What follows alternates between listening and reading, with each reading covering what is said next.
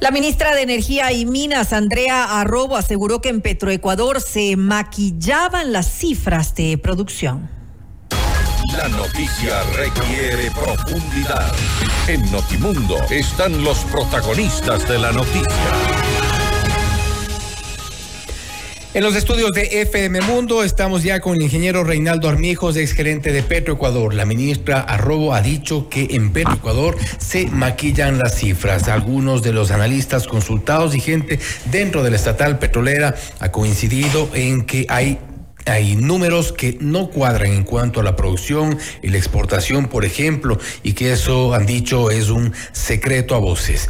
El ex gerente de Petroecuador está ya con nosotros, el ingeniero Reinaldo Armijos. Gracias por estar con nosotros. Bienvenido. Estimado Fausto, muy buenas tardes. un eh, poquito sorteando el tráfico. Sorteando el tráfico, vinimos de, de lejos, pero estamos aquí felizmente. Muchas gracias, Fausto, por la invitación. Perfecto, gracias también. Para poner en contexto, vamos a escuchar las palabras de la ministra Arrobo a propósito de esto que eh, suena una, una, denuncia grave.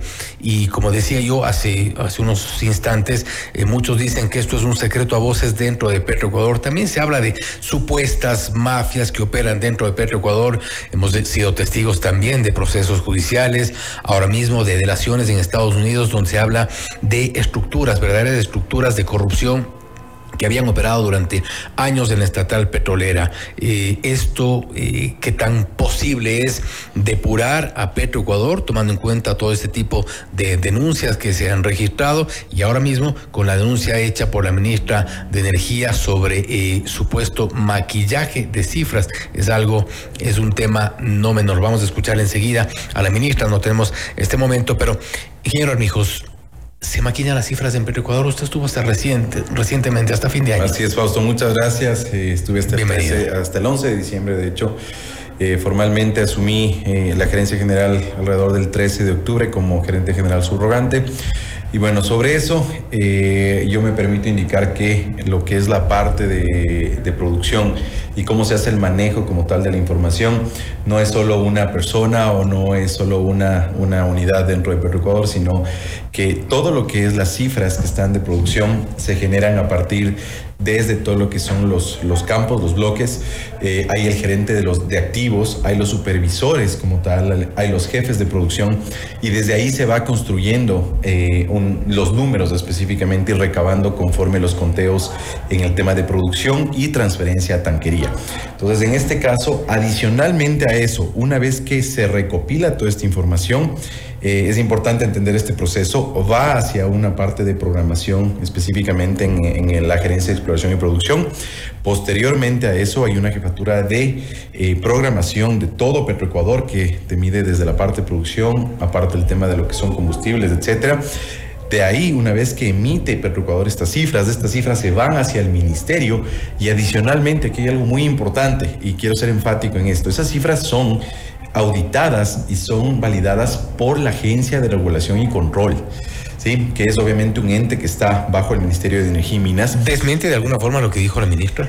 Más allá de desmentir, creo que hay que entender muchísimo el proceso. Eh, yo al momento que estuve en la, en la, gerencia y de hecho estuve un tiempo mucho más largo en, en comercio internacional, alrededor de un año y medio, pero eh, si fuese así, si no se tuviera cifras específicas, si no se tuviera eh, la auditoría de todo el resto de instituciones y del resto de personas, porque esto no es un cúmulo o no es alguien que se pone en el Excel a tipear y dice para, para quedar bien tenemos unas cifras más altas. No, porque esto coincide adicionalmente con lo que se va a refinería y con lo que se va hacia la exportación. Es una trazabilidad que se lleva de esto, ¿no? Ahora, pero eso quisiera decir, quisiera decir que estamos de alguna forma desconociendo algo que sí me permito decir que es un secreto a voces y no es uno, dos, tres, sino varios funcionarios de distintas áreas que se refieren, incluso denuncias ha habido, por ejemplo, de los famosos pinchazos al poliducto, ah, pinchazos al sote, eh, ha habido este tipo de cosas.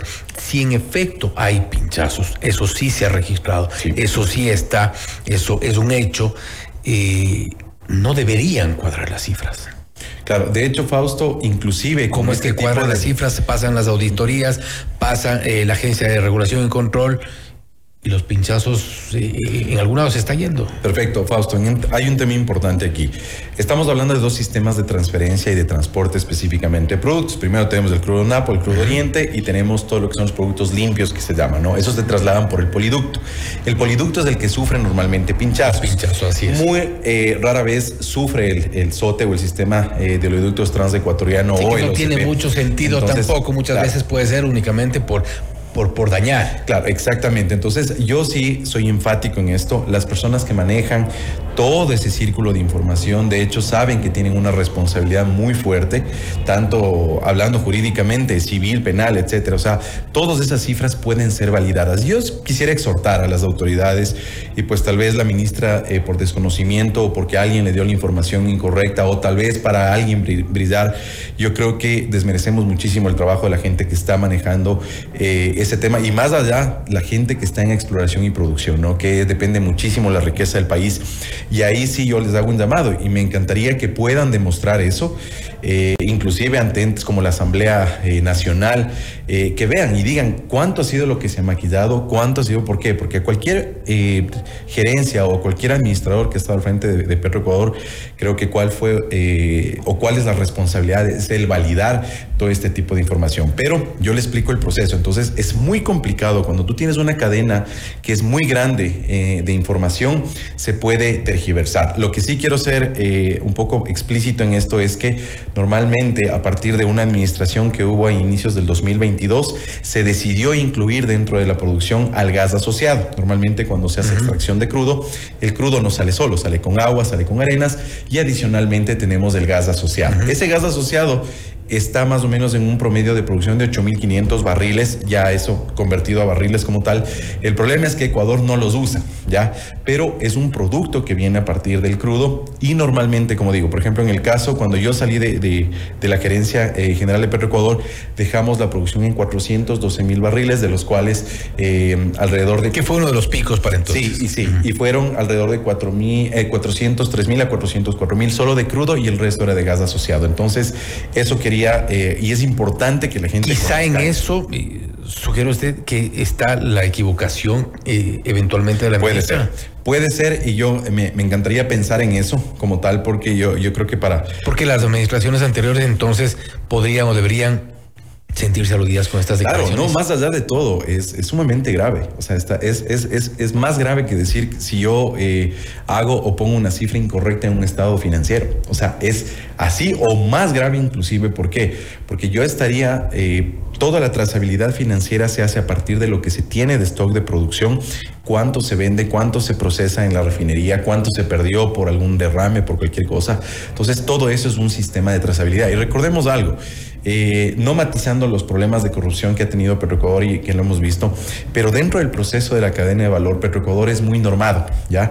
Y aquí hay la Agencia de Regulación y Control de Hidrocarburos, temas mineros, que están todos estos entes, ellos fiscalizan, ¿sí? Más de ahorita fiscalizan que los números que Petroecuador los tiene sean los números correctos. Entonces me encantaría que las autoridades puedan tener esa información o que eh, desde la gerencia de Petroecuador les envíen cuál es el flujograma de procesos para no alarmar a la población eh, en temas que son sumamente delicados y que nos pueden afectar el bolsillo a todos. Ahora, si bien generan alarma estas eh, declaraciones, eh, no es menos cierto que si hablamos de qué pasan estos procesos de auditoría, esta trazabilidad, la aprobación por parte de la Agencia de Regulación y Control, esto querría decir que las cosas están perfectas en Perú Ecuador y creo que no es así.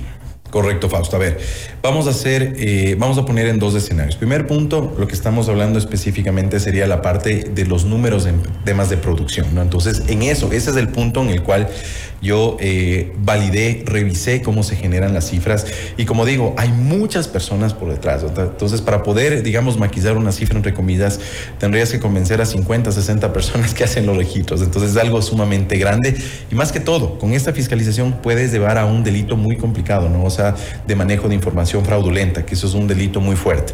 ¿ya? Ahora bien, el resto de cosas, cuán eficientes seamos en producción es muy diferente. Entonces ahí es donde fallamos como país, fallamos como empresa, eh, como Petroecuador, como, como todos en, sí, en las estrategias específicas que se han llevado a cabo. ¿no? Petroecuador tranquilamente tiene la capacidad, tiene el personal, tiene la, eh, eh, los recursos operativos para poder facturar tranquilamente entre un 15 y un 20% más. Entonces, eso es algo que se debe ver. Ahora es bien solo indicar cómo funciona el registro de las cifras, sean altas o bajas, pues eso ya es otro, otro tema. Usted que ha seguido de cerca el, la producción de diciembre, cuando dejó la gerencia, hasta este momento, ¿ha subido, ha bajado? Ha tenido un, eh, una leve disminución. Obviamente tuvimos algunos problemas como el cierre, por ejemplo, por el, choque que tuvo ese camión en, el sistema del SOTE.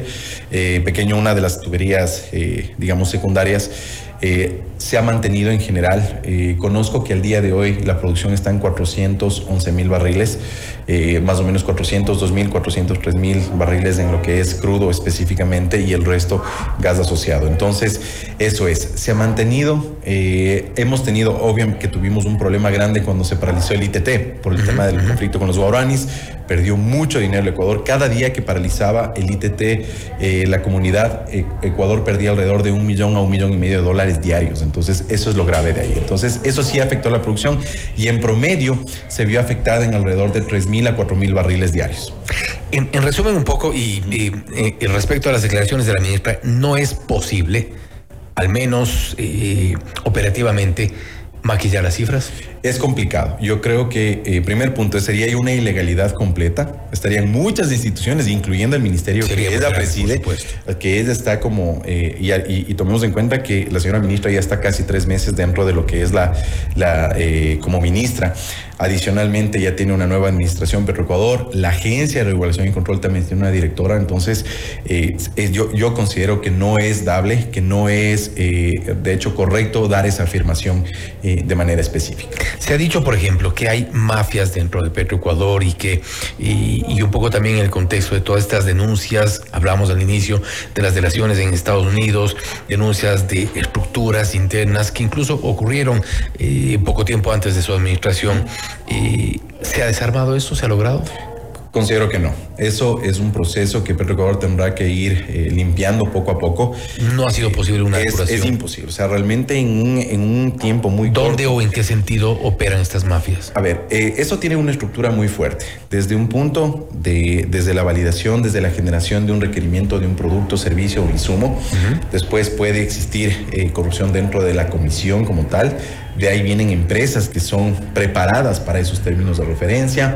Más adelante viene el tema de las adjudicaciones, de los pagos. Entonces es una estructura bastante grande que en el caso que se pueda detectar es, eh, se debería afectar a muchas áreas como tal. Entonces es algo, es un, es un eh, mensaje a voces como tal y, súper fuerte que Petroecuador ha sufrido esto muchos años. Y yo considero que podríamos hacerlo más eficiente al momento que se logre limpiar este tipo de cosas.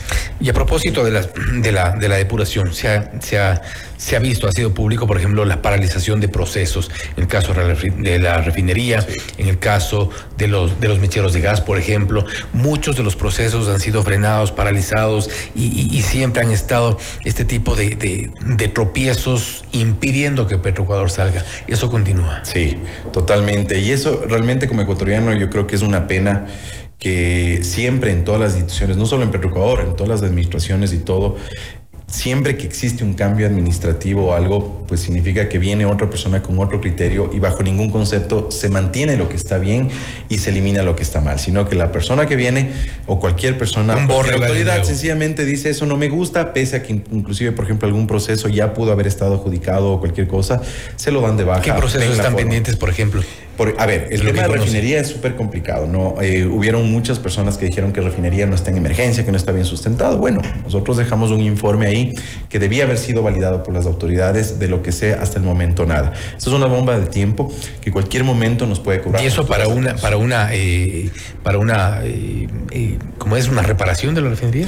Más que todo, existen áreas específicas de la refinería que están con problemas muy fuertes, porque por falta de mantenimiento, falta de repuestos, falta de atención y segundo, los procesos de adquisición de repuestos o de adquisición del servicio se han caído todo el tiempo. Ya, por ejemplo, tema compra de químicos, el tema del manejo de lo que es de residuos, temas ambientales. Pero se caen también porque hay importadores beneficiados. No, más allá de eso, eh, Fausto, sí puedo decir con conocimiento de causa aquí que es más a partir de, por ejemplo, cualquier tipo de falla, o sea, los procesos con el CERCOP son sumamente complicados. ¿Qué significa? Que si falla un punto, una coma, o si alguien no puso un documento o algo, pues sencillamente ya cae en una ilegalidad y las comisiones normalmente se de baja. o también le pueden estar pendientes. Claro, o también, tema refinería es uno importante, por ejemplo, el tema de lo que es ropa de trabajo para las personas, que eso también, si yo quiero mantener producción, tengo que cuidarle a mi personal, tengo que darle los insumos necesarios, tengo que pagarle a tiempo, etcétera, ¿no?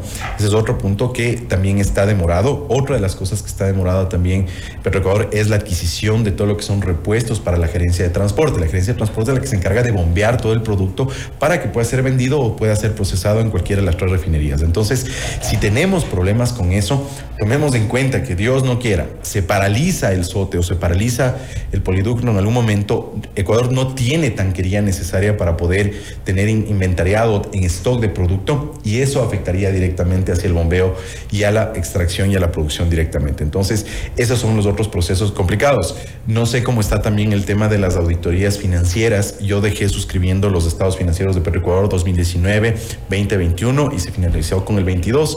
No sé en qué. ¿No será que le están eh, dando información a la ministra sobre eh, resultados preliminares de esas auditorías?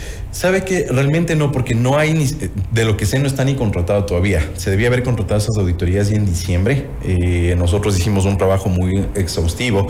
Pero un tema que se reclamaba. Claro, ya se reclamaba y eso es lo más básico para ser un gerente o para poder gerenciar una empresa es tener los balances, los estados financieros que, que no había. Y no había. Entonces estábamos a ciegas prácticamente. Sigue sin haber. Entonces sé que todavía no está hecha la auditoría o que no está iniciado el proceso. Puede ser que felizmente lo esté. No, no, tengo información directa de ahí, pero ese era otro de los procesos que estaba. Otra cosa, la revalorización de los activos. Miren lo que pasó, eh, el tema legal con eh, el asunto de peculado, del presunto peculado que se fue, que fue generado por la, la contratación de la policía de seguro. Exactamente, entonces no sé, ese es otro proceso que estaba pendiente, es la revalorización de los activos.